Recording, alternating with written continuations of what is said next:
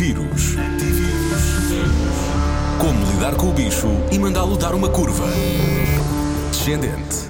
Responda a Ana Martins, o médico internista do Centro Hospitalar de Lisboa Central e professor assistente na Faculdade de Ciências Médicas de Lisboa, doutor André Almeida.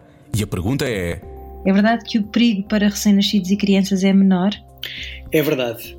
Os, as crianças têm, uh, têm muito menos uh, expressão uh, de um receptor, uh, que é, no fundo, a porta pelo qual o vírus entra nos pulmões e causa uh, as pneumonias que, que, no fundo, constituem as, uh, as formas mais graves uh, da doença. Portanto, habitualmente, as crianças têm situações muito, uh, muito benignas que se assemelham a uma, uma constipação ou, ou uma gripe.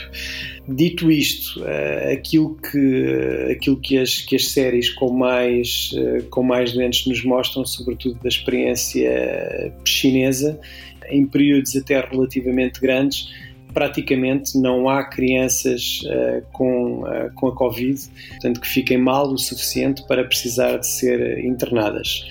Obviamente, manda o bom senso que, que sejam protegidas uh, tanto, tanto quanto possível, uh, para bem delas e, sobretudo, para que elas, mesmo não, não sofrendo doença grave, não, não funcionem como, uh, como disseminadores uh, de, do vírus, sobretudo porque sabemos que as crianças são os seres assim, uh, particularmente pouco dados um, cuidados higiênicos. Tocam em tudo, mexem, mexem em tudo, manipulam objetos, são levadas ao colo, tiram, tiram ranho do nariz, uh, abraçam, beijam, uh, sem terem, uh, sem terem presentes estes cuidados.